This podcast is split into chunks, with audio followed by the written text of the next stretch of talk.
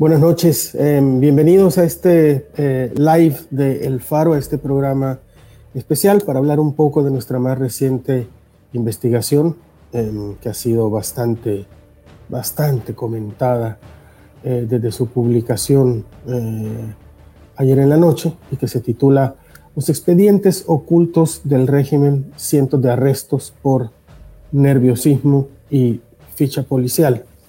La investigación se basa en, el análisis, eh, la sistematización que hicieron eh, la periodista Gabriela Cáceres y el periodista Efren Lemus de algunos expedientes judiciales eh, que han servido para mantener a 690 de las 48 mil personas que están actualmente en prisión. Tuvimos acceso a, solo a estos expedientes de 690 personas que eh, eh, si bien no es una muestra estadística exacta, al menos nos permiten hacernos una idea de cómo se están manejando las detenciones en este régimen de excepción en que toda la información está cerrada, inclusive para eh, los familiares de las personas detenidas, que en muchos casos están siendo sometidas a juicios sumarios y ni siquiera acusaciones individualizadas.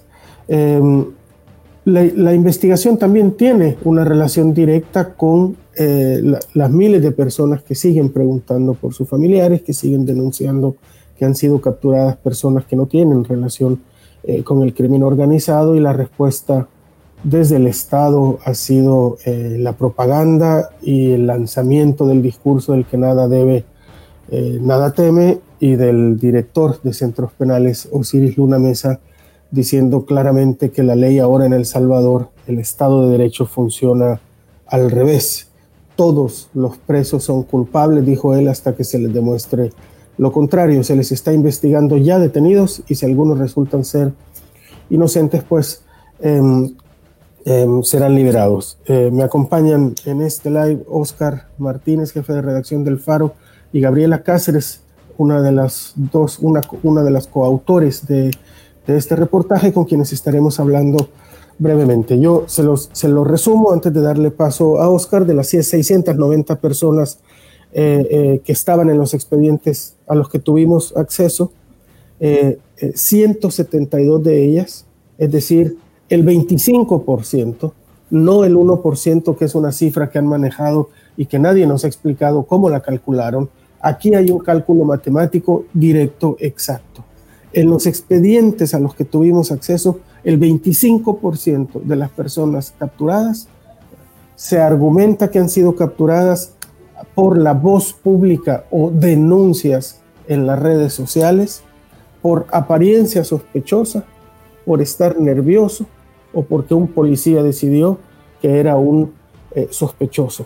Yo quiero partir de ahí esta, esta conversación porque al menos el 25% eh, de las personas capturadas, eh, presas que, de los expedientes judiciales que encontramos, no tienen fichas policiales y han sido capturadas por estas razones, por verse nervioso, porque le pareció sospechoso a un policía o porque alguien en redes sociales dijo que tenía alguna relación con pandillas o con el crimen organizado. Básicamente en el otro 75% eh, tampoco eh, parece haber en la mayoría de los casos una gran inteligencia policial. Ya nos va a explicar mejor esto Oscar, pero en resumidas cuentas lo que han hecho es convertir el delito en antecedente penal. Eh, me adelanto porque hay preguntas de algunas personas, eh, porque se ha desatado este eslogan que el que nada debe, nada teme. Yo me adelanto a decir que es preocupante en un país en el que ya no funciona el Estado de Derecho, porque todo queda en manos de eh, eh, las decisiones arbitrarias de quienes hoy controlan el Estado y que además tienen a ciegas incluso a los familiares de los detenidos sobre la situación de las personas que están en, prisión. Y esto se ve agravado por otro factor. Eh, mientras averiguan o no si, si tienen o no alguna relación con las pandillas, por lo pronto llevamos ya hasta donde sabemos 63 personas muertas bajo el régimen de excepción que ya va por un cuarto mes. 63 personas que han sido asesinadas o que han muerto bajo la responsabilidad del Estado eh, que en muchos casos lo que se ha hecho es tratar de ocultar esta información. Con esto eh, doy paso a Oscar Martínez. Oscar, buenas noches.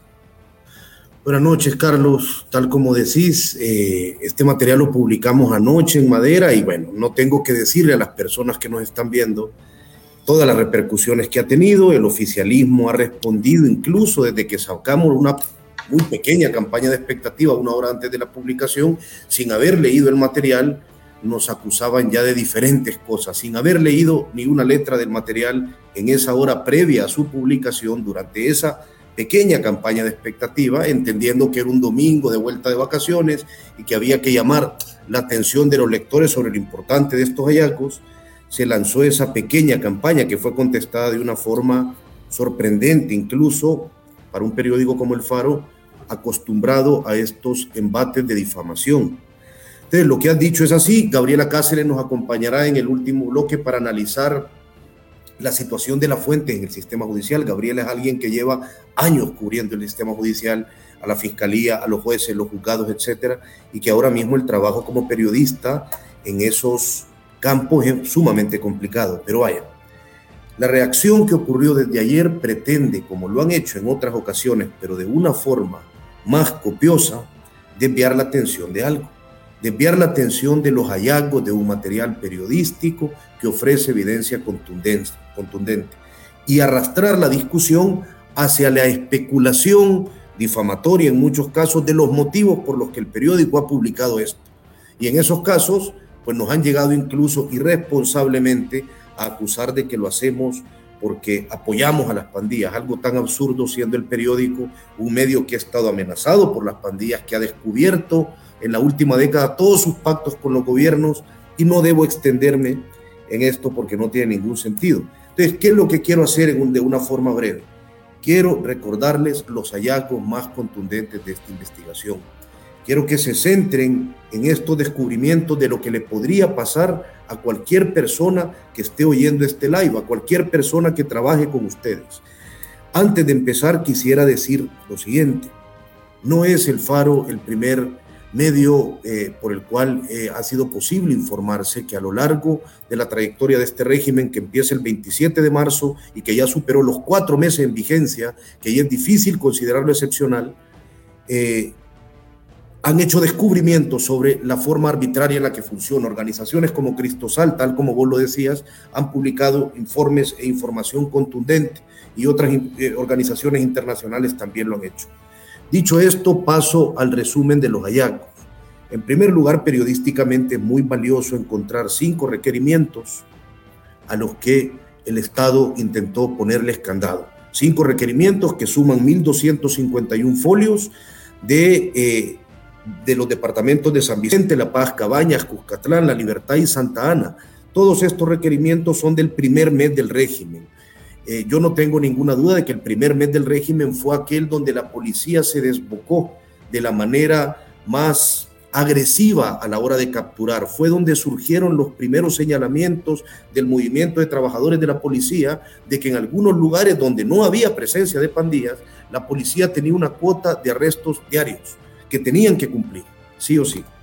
El segundo hallazgo que me parece importante es que decenas de personas sin ficha de pandilleros, sin ningún tipo de información creada por la policía, creada por la policía, ya llegaré a ese punto, están eh, en prisión por, por criterios completamente más arbitrarios que una ficha policial, porque tienen antecedentes. Recuerdo a un minutero famoso del Bitcoin que fue arrestado porque tenía antecedentes, si no me equivoco, de los años 90 es decir, no vinculados a pandillas y eso generaba que ya se convirtiera en una especie de delito por nerviosismo o por tatuajes sin especificar exactamente si esos tatuajes hacían siquiera alguna alusión a las pandillas o si esa persona que portaba esos tatuajes no era, como en el país ha ocurrido, una persona retirada de las pandillas. Hay otro hallazgo que me parece importante. Aseguró el ministro de Justicia y Seguridad, Gustavo Villator, en un programa de televisión que ellos estaban persiguiendo con el régimen, esto que no sé cómo pronunciar, si fuera como la película se diría HIT, y si no el HEAT, eh, que están persiguiendo el corazón de las pandillas, homicidios, extorsiones, armas y tráfico de personas y de droga. Pues bueno, en esta muestra que nosotros tuvimos, los casos que que tienen que ver algo con drogas y tienen que ver con gramos de droga son marginales, representan la, una cantidad ínfima de los 690 casos que logramos analizar, con lo cual esta, esta lógica de perseguir el corazón de las, del GEAT es algo falso, al menos en la muestra que tenemos. Quiero recordarles algo. No es la primera vez que las autoridades, ni es el primer gobierno que intentan ubicar una persecución que no cumple con los cánones que luego vemos. Cuando nos vendieron la operación Jaque como una operación eminentemente a las finanzas de las drogas en el gobierno del FMLN, cuando aquello resultó que era simplemente una operación masiva más contra las pandillas que tenía que ver con homicidios y pertenencia a las pandillas, no había un caso de lavado de dinero en ese momento. Bueno, en este caso, el GEAT que nos han vendido como el corazón de la persecución no ocurre. Me parece también un hallazgo el hecho de que uno de los argumentos con que la Fiscalía General justifica ante los juzgados especializados la reserva total, es decir, aquella que obliga a los funcionarios a no revelar información sobre el proceso, eh, que una de esas razones sea que los medios van a tergiversar la información para generar posiblemente pánico entre la sociedad. Es decir, asumen que los medios se van a comportar de esa forma y utilizan una palabra muy delicada, una palabra que incluyeron en sus reformas a aquello que conocimos como la ley Mordaza y que intenta abrir la posibilidad de que cualquier persona que publique materiales relacionados con las pandillas pueda ir a prisión hasta por 30 años. Vuelven a mencionar esa palabra y vuelven a mencionar ese argumento en relación directo con los medios de comunicación. Me parece un gran hallazgo el tema del problema de las fichas el problema de una ficha que según la fuente, uno es un investigador de la policía y otro es el, uno de los dirigentes del movimiento de los trabajadores de la policía, esas fichas se producen en muchos casos incluso después de que la persona ha sido arrestada.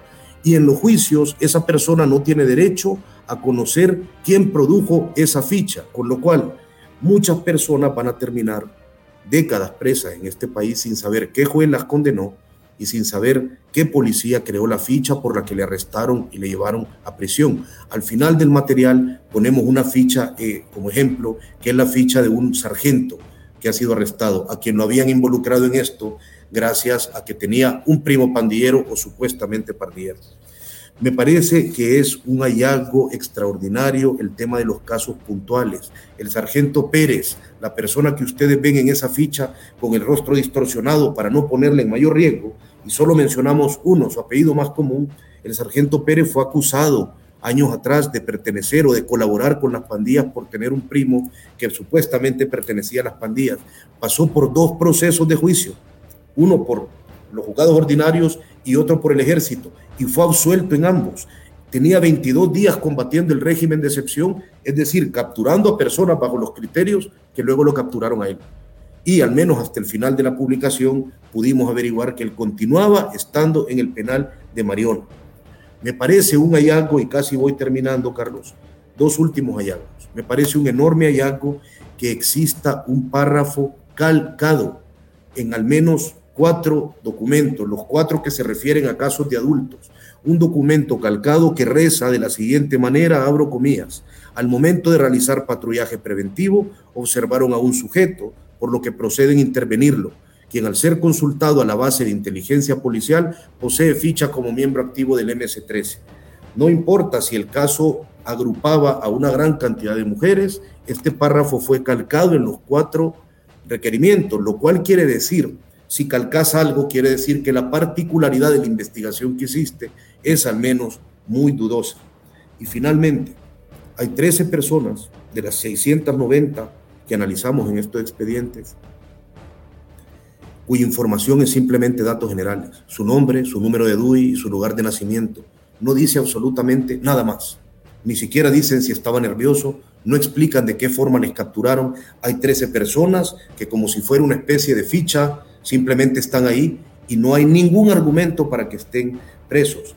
Estos son los hallazgos del material periodístico que se ha publicado y estos van a seguir siendo los hallazgos del material periodístico al margen de toda la discusión en redes sociales que el oficialismo quiere implantar.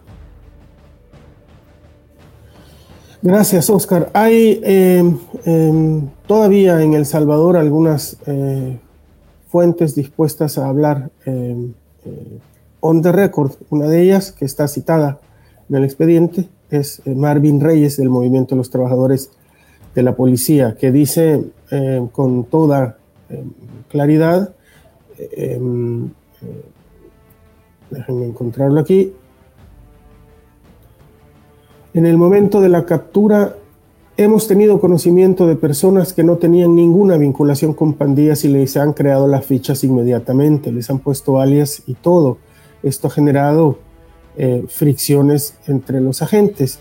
Eh, más adelante, un investigador cuenta que hay casos de familiares de policías que se han llevado al hermano, al hijo, al sobrino, al cuñado. El régimen de excepción, dice eh, Reyes, se ha prestado para vendetas entre policías, les inventan que son em, colaboradores de pandillas. Miren, a mí me parece esto importantísimo porque esto habla del gran problema de convertir, eh, de dejar eh, la justicia eh, ya no en un asunto de leyes o de procedimientos, sino en manos de quien tiene la potestad de hacerlo según el régimen de excepción, es decir, de meter a la cárcel a quien le dé la gana. Incluso en casos de vendetas personales.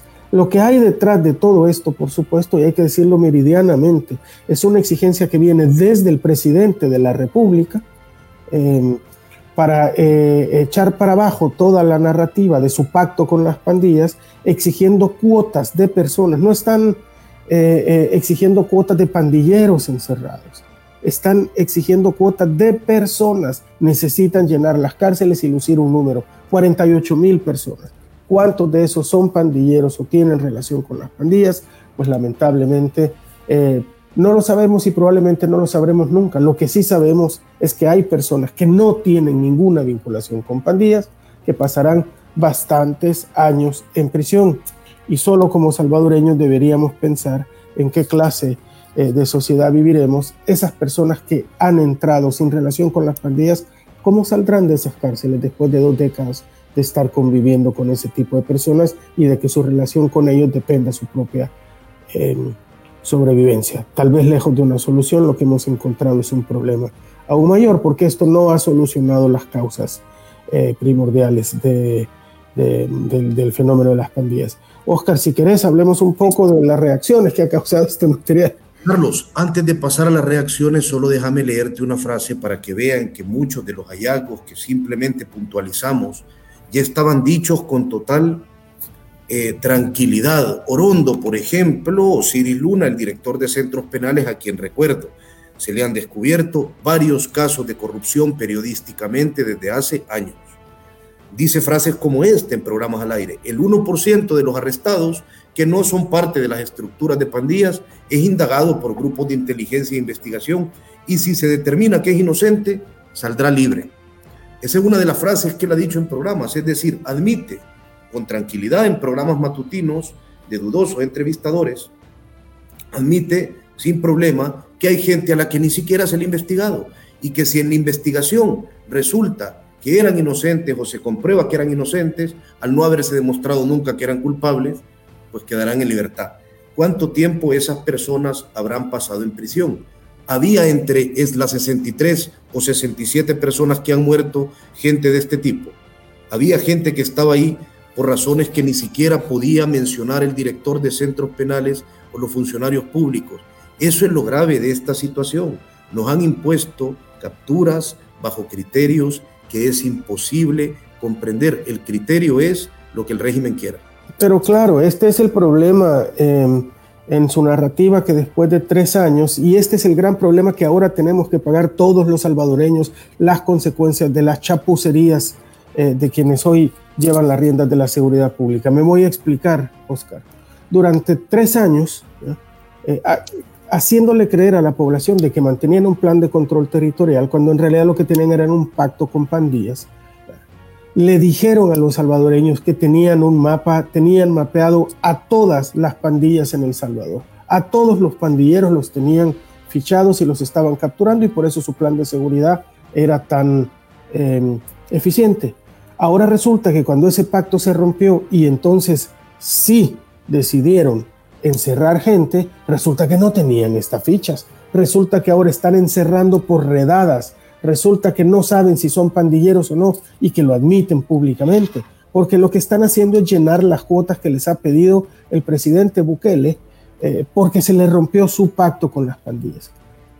Las consecuencias de los malos manejos de la administración pública, sobre todo en materia de seguridad, las consecuencias del gran engaño que fue el pacto con las pandillas y de su rompimiento seguido por este régimen de excepción, lo estamos pagando los ciudadanos salvadoreños, porque no se está aplicando ni inteligencia policial ni Estado de Derecho.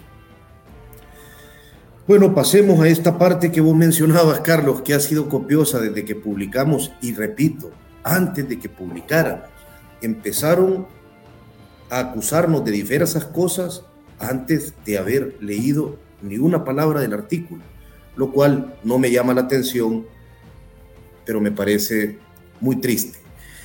Eh, iremos pasando algunos de los tweets que diputados como el diputado William Soriano pusieron después de esto.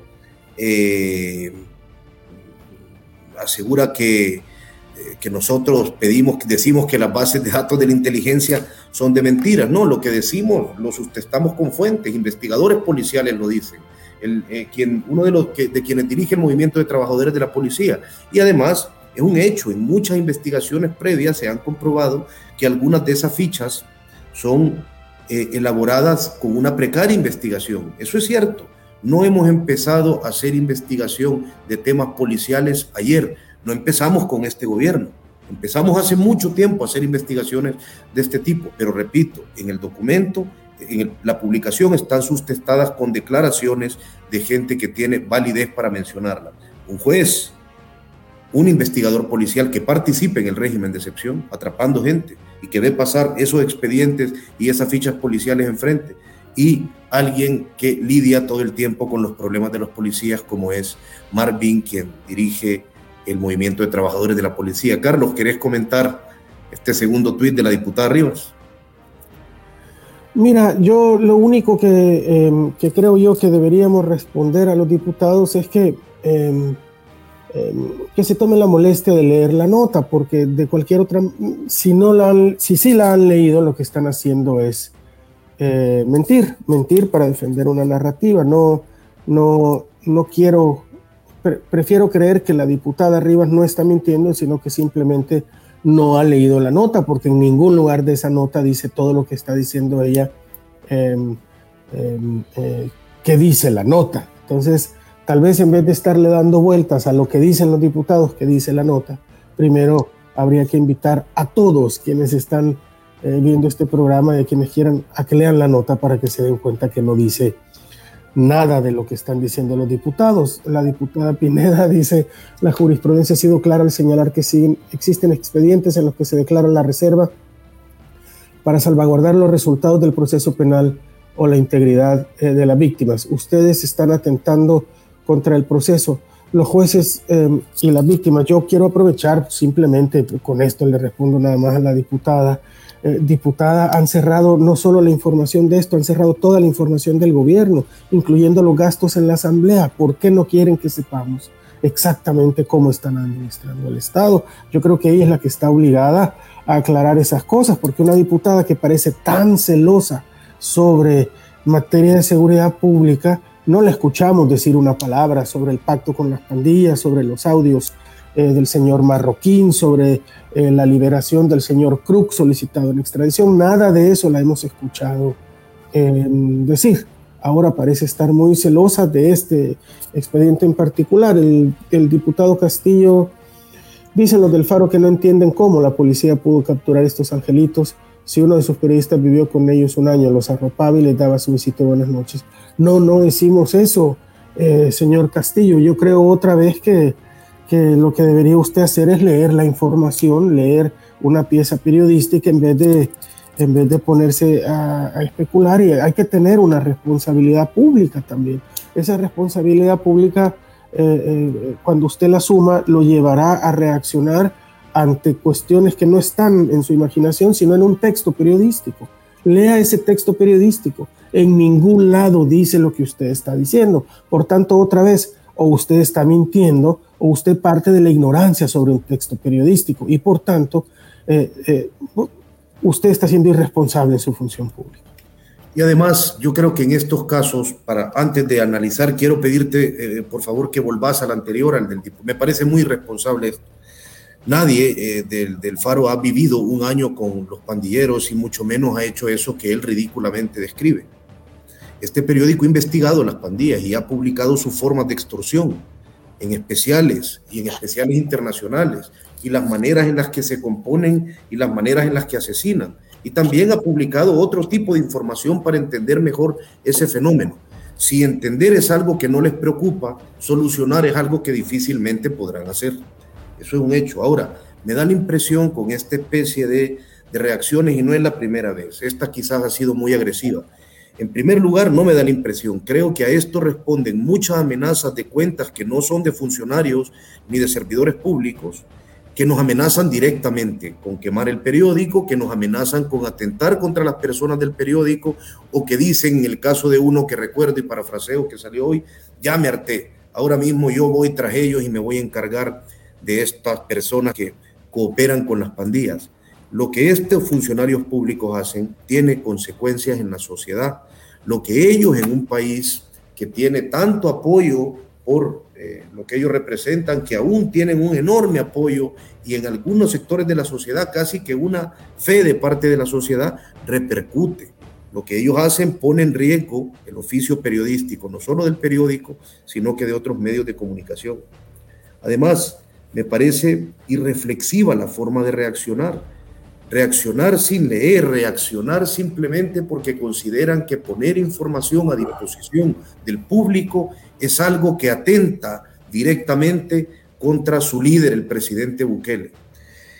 Han tenido a lo largo de la trayectoria del periódico, y yo sé que luego llegarán vos a ese punto, Carlos, pero han tenido dos actitudes sostenidas. Lo digo como jefe de redacción, que tengo que de algunas maneras lidiar y medir esa reacción. La primera cuando un material les afecta profundamente o les descoloca es el silencio total.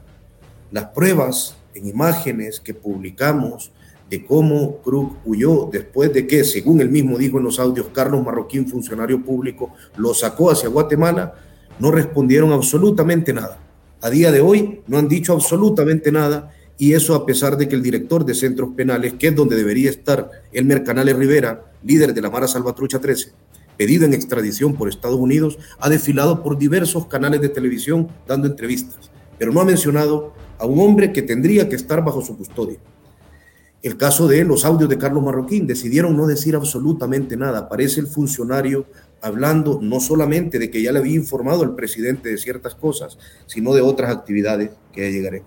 Y la otra reacción, cuando deciden no guardar silencio, es el ataque difamatorio a una sola voz es decir, funcionarios públicos desde sus cuentas oficiales, medios de comunicación oficialistas, como ahora te pido que pongas la captura de Noticiero El Salvador, y evidentemente todo un ejército de cuentas dudosas, vamos a decir así, porque entiendo que la palabra troll ya genera unas ofensas enormes.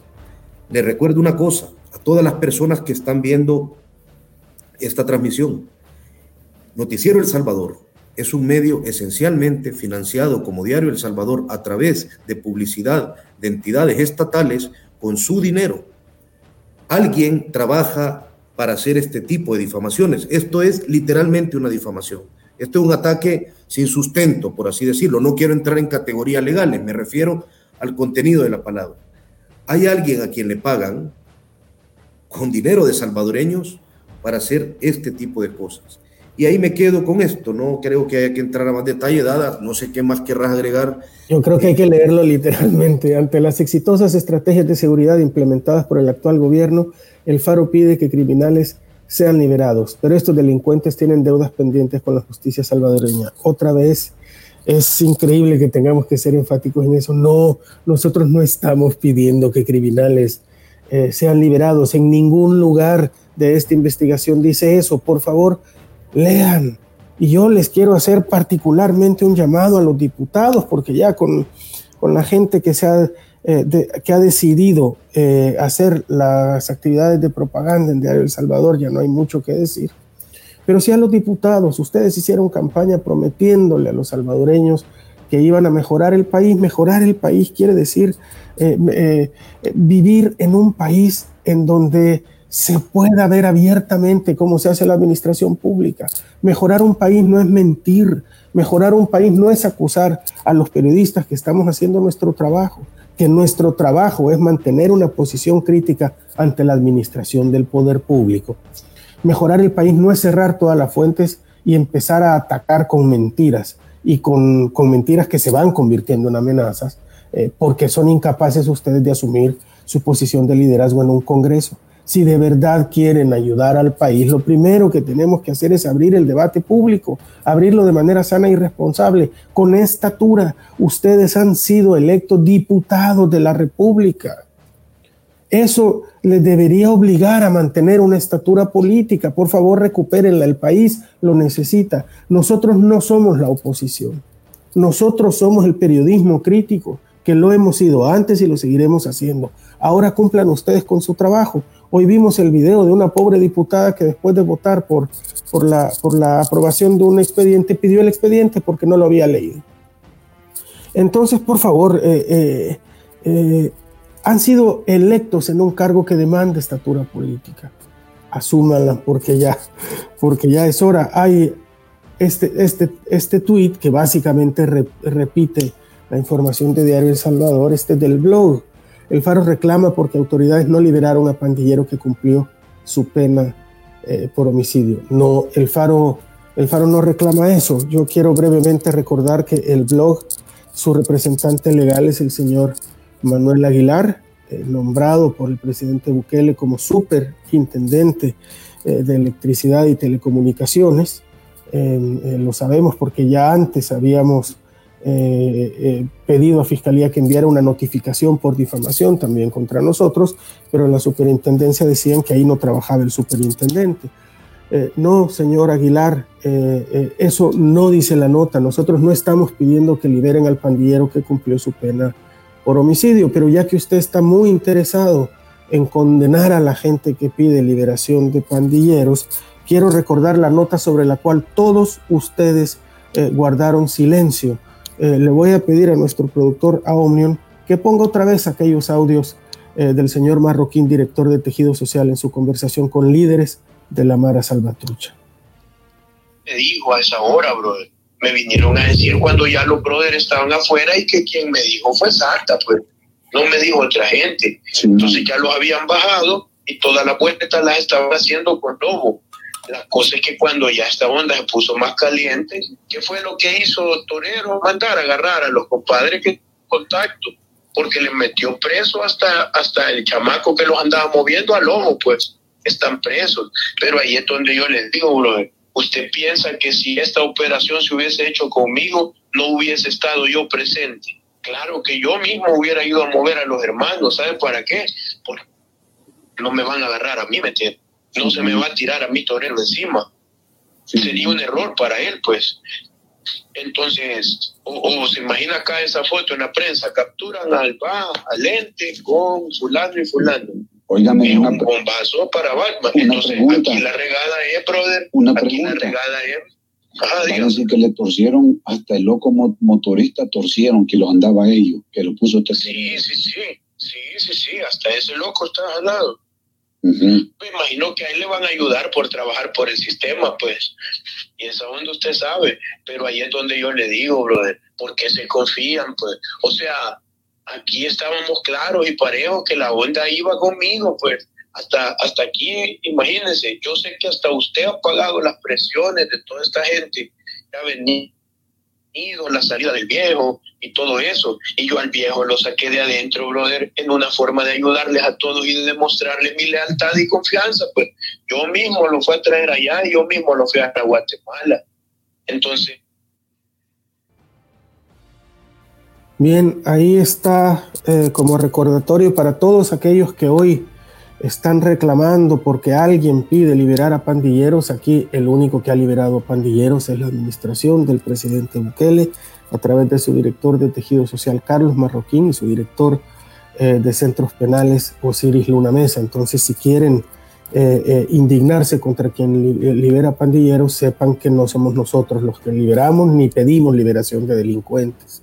Eso lo han hecho eh, funcionarios de, la administración del presidente Bukele. Se lo digo a los diputados que parecen muy enfáticos en acusarnos de pedir liberación de pandilleros. No somos nosotros que pedimos esas liberaciones.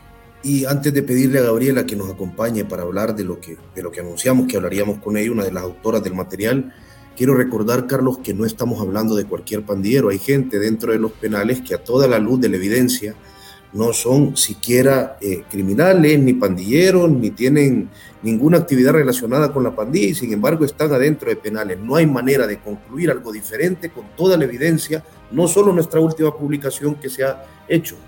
De lo que sí hay evidencia es de que el Mercanales Rivera, el CRUC, este señor, es alguien que es líder de la pandilla desde hace años, es fundador de la Ranfla Nacional de la Mara Salvatrucha, que dirige y mueve los hilos de una pandilla que asesinó a 87 personas entre el 25 y el 27 de marzo, lo cual dinamitó las negociaciones que tenían con este gobierno y conminó a este país a esa decisión del régimen de excepción que ya se ha prolongado por más de cuatro meses.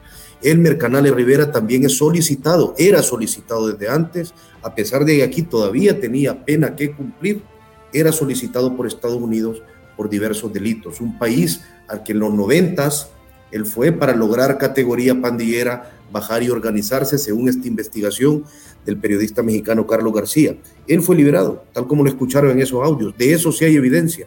Lo demás es un intento más un intento nuevo, un intento que se volverá a repetir de lastimar la credibilidad del periódico, pero el Faro seguirá siendo el Faro, de eso no tengo ninguna duda y me gustaría invitar a Gabriela Cáceres a esta transmisión. Hola, buenas noches a todos y a todas. ¿Qué tal Gaby? Felicidades por la investigación. Gracias. Mira, Gaby, eh, yo quiero empezar preguntándote, el, eh, no, evidentemente yo sé que las fuentes de este material son delicadas, son fuentes que vos tenés que cuidar en un momento de terror en el que incluso un policía para hablarte se toma mil reservas. ¿Cómo fue elaborar esta investigación? ¿Qué tan complicado fue obtener algo que antes era, digamos, habitual obtener, requerimientos fiscales? La verdad me sorprendí lo difícil que fue encontrar estos documentos porque las fuentes tienen miedo. Tienen miedo de incluso de explicarme eh, qué pruebas se necesita para probar el delito de agrupaciones ilícitas. Si antes no me había pasado ni por cerca algo así. Y bueno, eh, también otro punto interesante en este proceso de elaboración del material fue que los casos de agrupaciones ilícitas no tienen, o sea, reserva, la mayoría. Y un claro ejemplo que me gustaría ponérselos es, si se acuerdan de esta operación Jaque y operación Cuscatlán, que eran golpes para las finanzas en contra de la Mara Salvatrucha. En ese documento, en los dos documentos, habían extractos de llamadas telefónicas. Habían individualizado además el, al, acusado con el, con el delito, ¿no? Y no tenía ningún tipo de reserva. Y además que esa investigación, que tampoco hay que celebrarla, que tampoco fue exitosa, pero al menos, a diferencia con el actual, con los casos del régimen, individualizaban la participación de cada imputado y en estos documentos no hay absolutamente nada de eso. Y bueno, antes eh, las reservas eran para, son para casos excepcionales como violencia contra la mujer, incluso para temas de pandillas, pero cuando se trata de testigos criteriados. Antes que era una excepción, ahora se volvió la norma, o sea, es normal Incluso cuando quieres ir a ver un expediente, te ponen excusa que tienes reserva cuando vos sabes que no tienes reserva. Y es difícil eh, tratar también con las fuentes porque cómo le das también una especie de seguridad y tranquilidad de que todo va a estar bien, ¿no? Y sí, tienen miedo. Ellos, sus colegas, han visto cómo han sido trasladados a otras sedes, eh, han sido castigados, bueno, también otro, no hay que más lejos, los fiscales del caso Catedral, quienes investigaron las, grupas, las negociaciones del gobierno con las tres pandillas, tuvieron que exiliarse. Entonces, ha sido, no sé, todo este, estos cuatro meses de trabajo, lo único que me queda a mí claro es que el hermetismo con el que la información circula en el sistema judicial es un gran termómetro para medir cómo el gobierno de Nayib Bukele está captando el sistema de justicia. Mira, Gaby, yo quiero hacerte una pregunta más. primero quiero poner en contexto algo que has dicho. Gabriela también es parte del equipo que trabajó la investigación. Catedral, buen momento para recordarlo. Hace un año. Fiscales que investigaron, fiscales que investigaron no solo la corrupción de este gobierno, sino los pactos con las pandillas que intentaron desvelar qué miembros de este gobierno sí tenían pactos con pandilleros y que intentaron recabar pruebas, están muchas de esas personas, como lo confirmó el jefe de aquella unidad que fue disuelta por el fiscal impuesto que ahora mismo dirige la fiscalía, el fiscal Delgado. El fiscal Arreaza lo confirmó en unas declaraciones a Reuters, si no me equivoco, que él estaba en el exilio y que junto con él había más fiscales que habían participado en este caso, que tras la persecución interna, algo que recuerda o que trae reminiscencias a lo que ya se consolidó en Guatemala, la huida de todo un grupo de fiscales que intentaron hacer algo por averiguar corrupción de los gobiernos en curso. Entonces, en ese esquema, Gabriel, en este momento en el que eso ocurre y en el que es evidente que cualquier persona del sistema judicial, tal como algunos jueces que han sido enviados a lugares remotos por haber eh, tomado una decisión judicial que no le gustó al presidente según algún tuit que puso. O como estos fiscales que están exiliados fuera del país. ¿Qué le decís a tus fuentes? Eh, ¿Por qué es importante que esas fuentes sigan hablando? Yo sé que hay fuentes escuchándonos, posibles fuentes o gente con información escuchándonos en encuentros como este. ¿Cómo defenderías que vale la pena hacerlo ante una situación de tanto riesgo? Me has hecho una pregunta bien difícil, Oscar realmente es también difícil asegurarles a ellos que todo va a estar bien porque además nuestros teléfonos estuvieron infectados con Pegasus, ¿no? Y ese también fue el primer obstáculo en el que nos vimos enfrentados con mis compañeros, incluso con ustedes.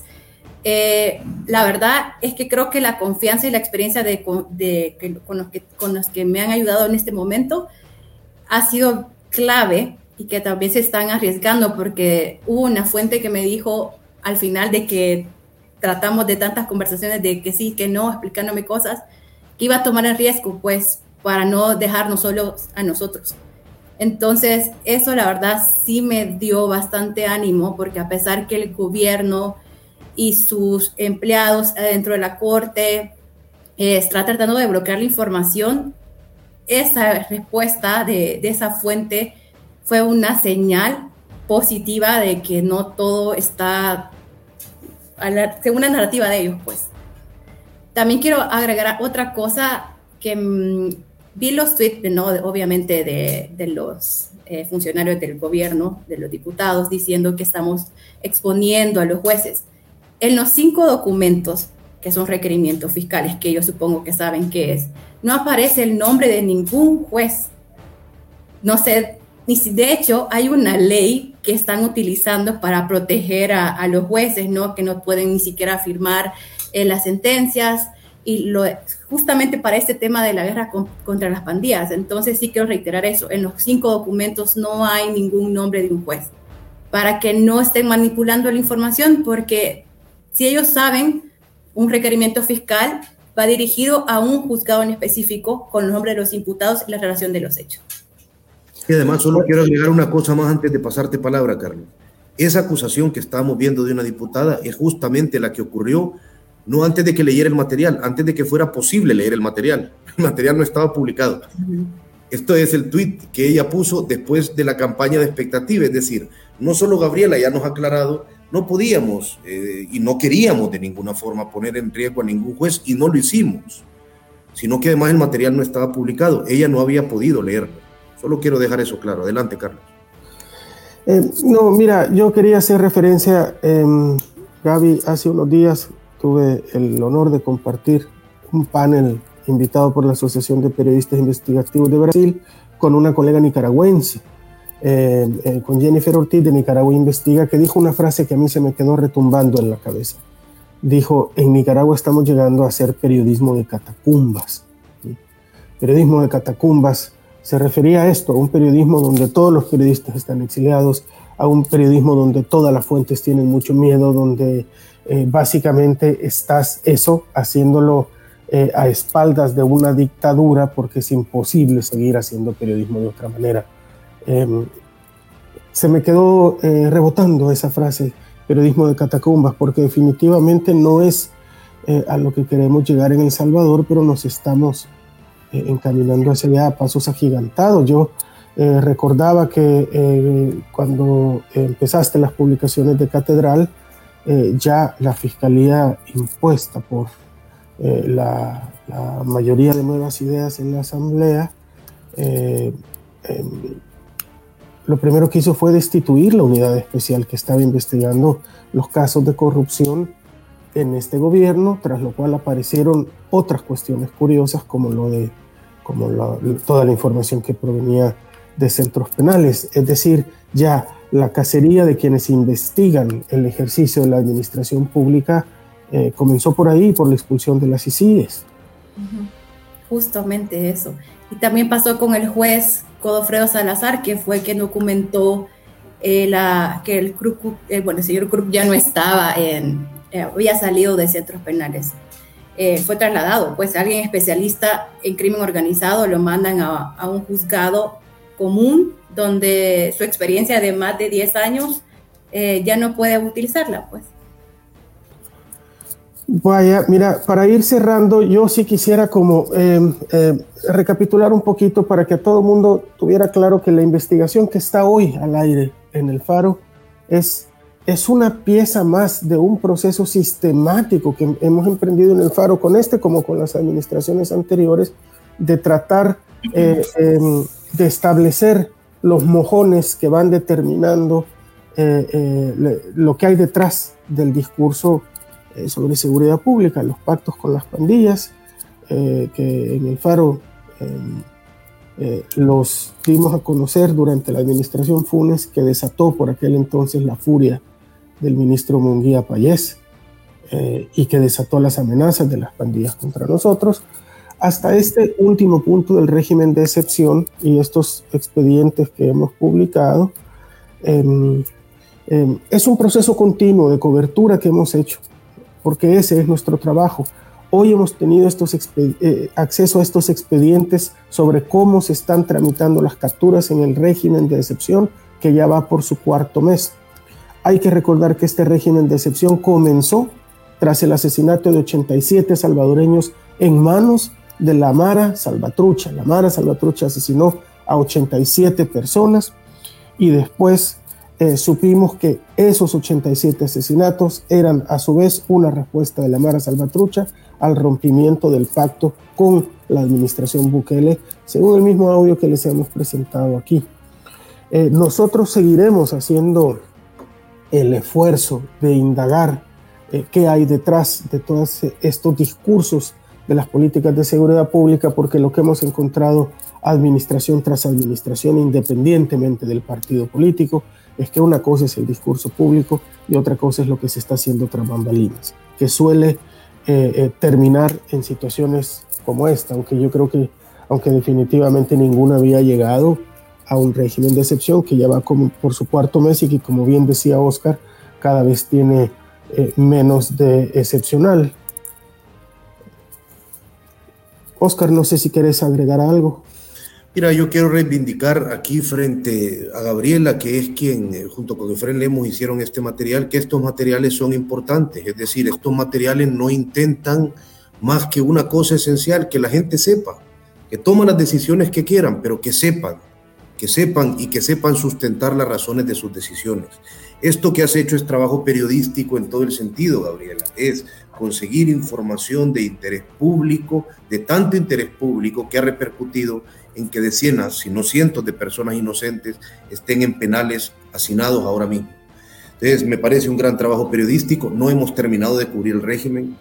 Hemos, es este año sin duda alguna y hasta que esto dure y hasta que sus consecuencias perduren, que ese es otro tema del que no voy a meterme ahora, pero las consecuencias jurídicas de este régimen la destrucción de los criterios policiales o de los precarios criterios policiales que había, la saturación de habeas corpus que se ha generado como nunca desde la guerra civil de gente pidiendo saber dónde están sus familiares, va a continuar. Este es un nudo que va a costar mucho desanudar en el futuro y que va a tener que desanudarse si este país quiere ser un país con Estado de Derecho. Nosotros desde el periódico lo seguiremos cubriendo. No hemos terminado, hemos empezado. Gabriela, ¿querés agregar algo? No, nada, eh, solo que lean la publicación una vez más, que bueno, los lectores cuestionen eh, con el discurso que en este momento está lanzando el, eh, bueno, el oficialismo, ¿no? Solamente. Gracias, Gaby. Gracias por tu investigación. Yo solo quiero cerrar recordándole a la Fiscalía General de la República que hicieron un compromiso, no con nosotros, sino con la Comisión Interamericana de Derechos Humanos, de investigar el origen de las amenazas contra eh, personal del Faro, amenazas de coche bomba. Hoy surgieron nuevas. no han resuelto aquellas. Hoy surgieron nuevas amenazas es también parte de su obligación eh, investigar quién nos está amenazando. Lo que, lo que nos ha quedado claro es que muchas de estas personas, sus amenazas parten o son inspiradas por el discurso de odio contra el periodismo que hemos visto diseminado hoy desde las voces oficiales eh, o desde las voces del oficialismo. Ese es el, ese es, ese es el problema. Em, nadie gana con una sociedad sin periodismo, salvo aquellos que quieren ocultar sus delitos. Nadie más sale ganando en una sociedad sin periodismo. Eh, gracias a todos por su atención. Los invito a que lean el reportaje, a que no lean solo las declaraciones de quienes hablan sobre el reportaje. Ahí está ese reportaje en la portada del Faro y además hoy también está en el Faro Audio, en nuestras plataformas, eh, en Spotify y ahí mismo en la nota pueden entrar y darle play y escucharla. Eh, cada vez es más es más accesible la información. No se queden con lo que otros dicen que dice el material, vayan directamente al material. Esa es la invitación em, em, que les hago. Omnion en la producción, muchísimas gracias. Muchas gracias, Gaby. Eh, también un saludo a Efren Lemos por, esta, por este gran trabajo periodístico, que Efren no, no pudo estar hoy con nosotros. Y gracias, Oscar. Buenas noches a todos y gracias por su atención a este programa.